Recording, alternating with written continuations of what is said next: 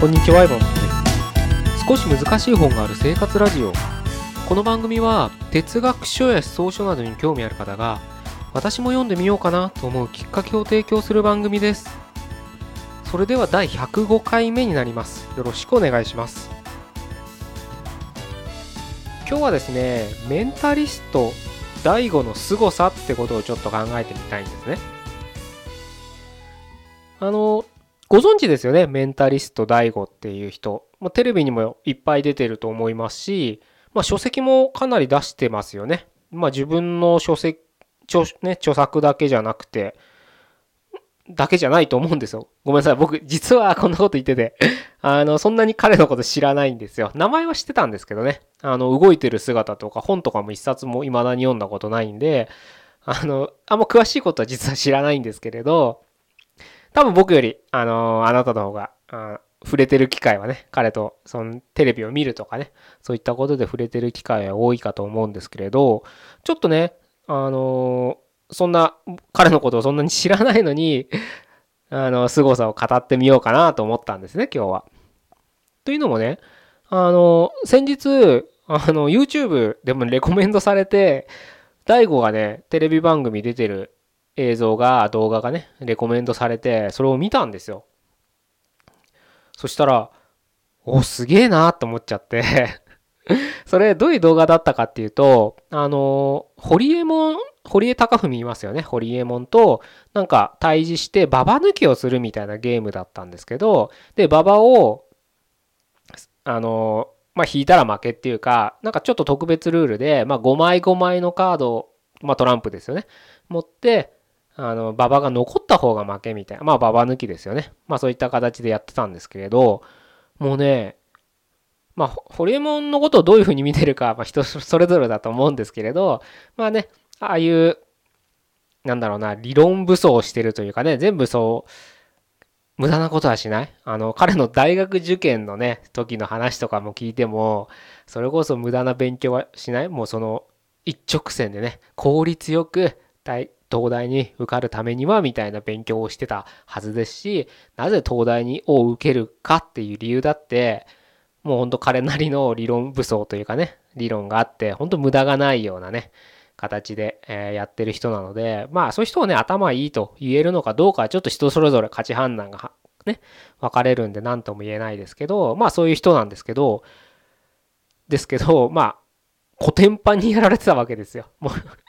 本当でホリエモンがね、なんか、まあテレビなんでね、どこまで本気かわからないですけれど、もう頭おかしくなるぐらい、本当にね、翻弄、手のひらの上で転がされるっていうのは本当まさにその通りだなぐらいで、具体的にはもうね、大悟が言った通りの結果になるんですよ。堀江さんは今ここにジョーカーを置いてますから、置いてるはずなんですね、みたいな。だから僕はこれを取ります。とかね。で、なんかそういうシャッフルしますかとか言うんですよ、途中で。で、それだってその問答によって、あ、これで分かりました。堀江さんが どこにジョーカーを置いたか分かりましたとか、もうそれが、あの、全部当たるんですよ。いや、ほんとね、まあ、メンタリスト、まあ、多分心理学、多分というかね、心理学をね、あの、非常に学ばれて、うん、やってるかと思うんですけれど、それをね、誘導するって形で、いろんな、あの、言葉を使って、うん、人の心理を巧みに読んで、人の行動とか目の動きとかを機微を読んで、いろいろそういうふうに導くような技術に長けてる、だと思うんですけれど、まあもうほんとね、素人がもう僕とかは本当手品としか言いようがないぐらいね、すごいなって思っちゃう。だって全部当たるんですから。それこそ、本当友達になりたくねえなみたいなコメントね、YouTube に書いてありましたけど、本当その通りで、なんか心の心のね、もうそこの底までなんか見透かされちゃいそうな気になるぐらい、あの、なかなかすごい、まあテレビのパフォーマンスとしてだかとは思うんですけど、まあいろんな分野で活かせるようなね、あの、パフォーマンスで、なんか非常にバラエティとしても面白かったし、あ、大悟ってやっぱすげえんだなぁなんて思って見ちゃったんですね。で、もう何がすごいって、やっぱり知識の量は、まあ、その、もともと素養っていうのかな？っていうのはあるのかもしれないですよ。僕らより多分全然頭いいでしょうし、まあ、なんか東大目指してたかなんかで、でもね、結局慶応かな？なんかちょっと忘れましたけど、行ってまあいろんね学んでってことをしてると思うんですけど今もねなんか月に100万円ぐらい書籍代とかそういう勉強代をかけて自分の知識の最大化っていうのがなんか自分のねなんか人生の目標みたいな風に掲げてるらしいのでもう日々そうやって勉強してると思うんですけれど仮にね例えばで例えばって言ったらいいのかな？僕らが大悟と全く同じ、まあ、お金を使って全く同じ本を読んで多分彼は本で読書で知識を得てるはずなんですけど、まあ、誰かから習ってるっていうのもあるかとは思うんですけどちょっとごめんなさい。そこは詳しくわからないんで読書って限定しますけど全く同じ本を読んでたとしても多分ああいうパフォーマンスというかパフォーマンスって言ったら失礼かもしれないですけどねああいうメンタリズムは僕らは行えないはずなんです。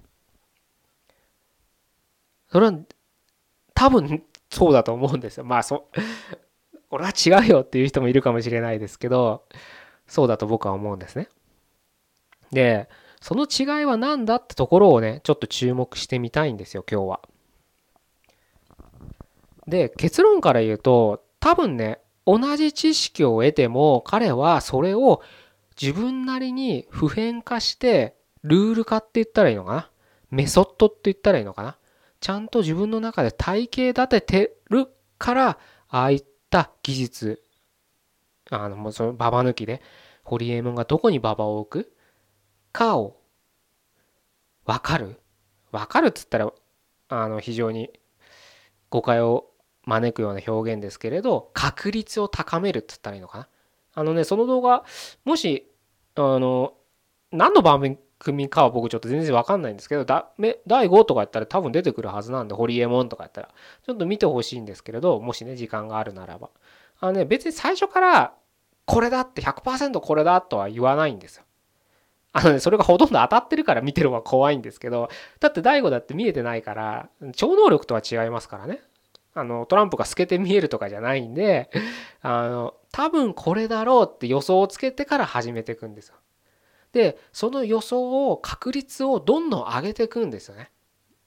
これだからこうでしょうこういう理由だからこうでしょうとか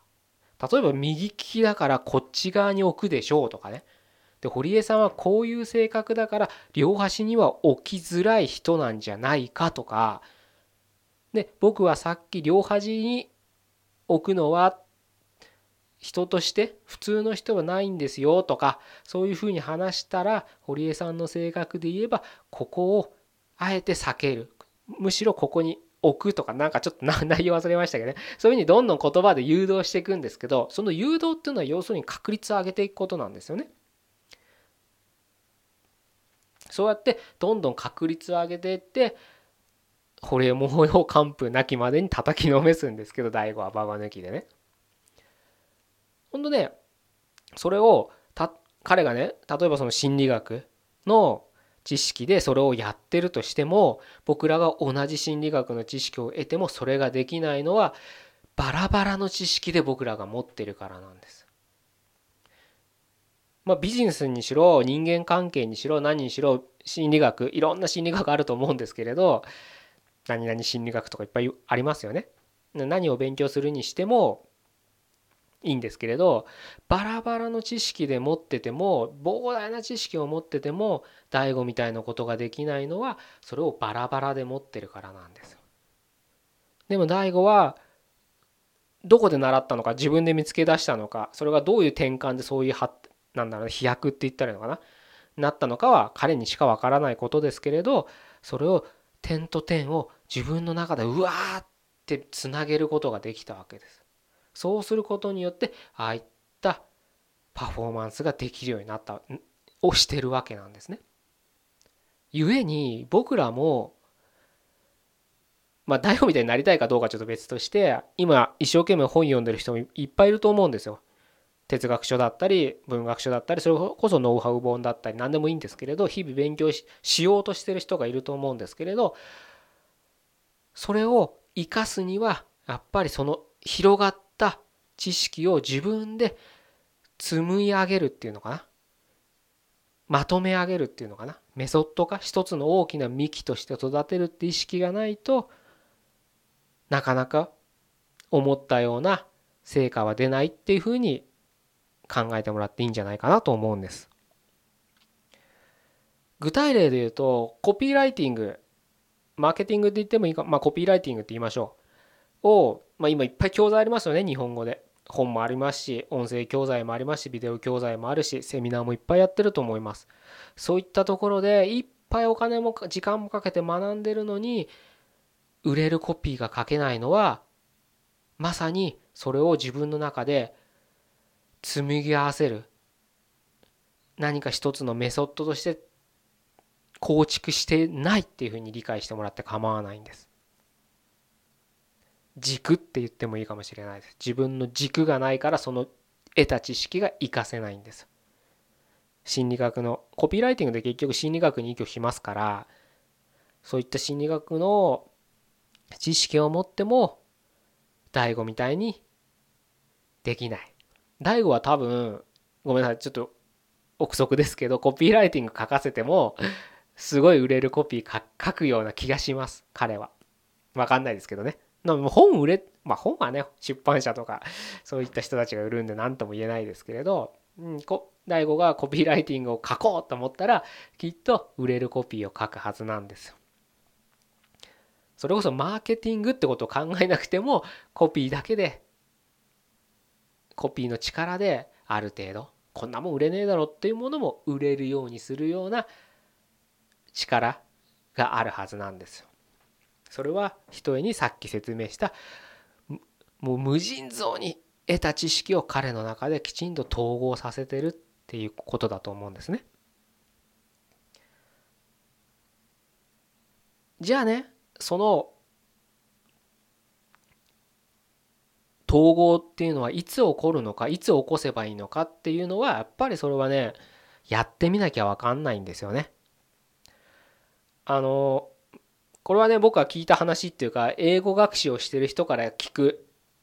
ことなので僕自身まだあまり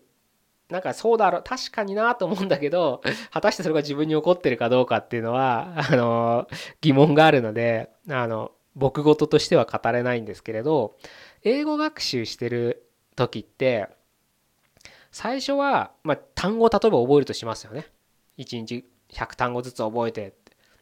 でも単語だけ覚えてても英文読めるようにならないじゃないですか。何の意味があるんだろうと思って。でもそれでも歯を首縛って単語をずっと単語量を増やしていくとある時ポーンと英語が読めるようになるんです。全部じゃないですよ。今まで読めなかったのがポーンと読めてることに気づくんです。で、またそこから苦労して、どんどんどんどん基礎固めみたいな単語とか、まあ、単語ですね今回の例で言えば単語ですけど単語の語彙量を増やしていくとまたポーンと読めるようになるこのポーンっていうのが多分第5で言うさっき例で言うその統合みたいな得た知識を自分なりに生かす軸ができたってことと置き換えてもらっていいなと思うんですね。決してあのちょっとね今音声なんであの想像していただくしかないんですけど一時曲線的一時関数ですね一時関数的に右肩で上がりで英語学習が伸びていくわけじゃないんですよ。ずっと y イコール x ですよね。ずっと右肩上がりで上がっていく感じで英語っていうのは伸びていくんじゃなくて最初はもうほとんど右なんです。X 軸がずっともうほとんど0近くをなんかさまようんです。でもある時突然ポーンと Y 軸にワーンってもうなんか直角ぐらい上に上がるんです。でまた右ずっと右にずれてそのまままたブーンって上に上がるだ階段みたいになっていくイメージなんですよね。って言うんですよ英語学習で。突然何か読めるようになるみたいな突然なんかよくわかんないけど突然わかるみたいな。これをね今回のさっきの言葉で言えば飛躍ってことだと思うんです。なので今は例えばね哲学書を読んでて難しくて分かんない分かんないと思ってる意味が分かんないけどとりあえず頑張って歯を食いしばって読み続けていったらどっかでポーンって飛躍があるんですよね。僕はね読書に例えれば、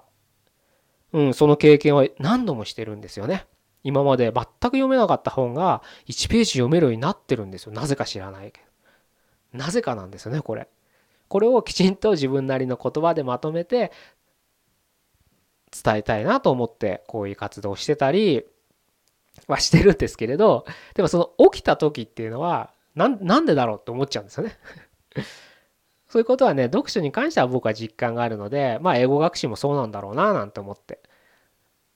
思ってるだけで何もしてないというねこの不思 あの全然ね。説得力がないんですけど、えー、だったらね把握しまって単語覚えろよって感じなんですけどちょっとなかなかそれが今できてないっていうところであの自分のことを棚上げさせ英語学習に関しては棚上げしますけど読書っていうことで言えばまあそれは日々実感してることなのであの決してねあの間違ってないのかなというふうに思いますね。やっぱり、まあ、好き嫌いとかはねあの別としてやっぱり DAIGO ね、テレビで活躍して人の目を引きつけるっていうのはねやっぱりなんかすごいなって思って。でそのすごいってなんだろうって考えた時にやっぱりそういったねあの努力してない人はすごいとね言えないはずですからきっと。あれだけね本当一般人の僕らから見たら本当神の視点があるんじゃないかみたいなぐらいねマジック本当にね超能力って思っちゃうようなねあのことをしでかしてましたから。まあそういう人はねやっぱり陰ですごい自分なりに努力して勉強してそれを自分の中で育て上げてるんだなっていうのが、うん、垣間見えた動画だったので今日はそういった話をさせていただきました。じゃあ今日は以上で終わりたいと思います。105回目でした。どうもありがとうございました。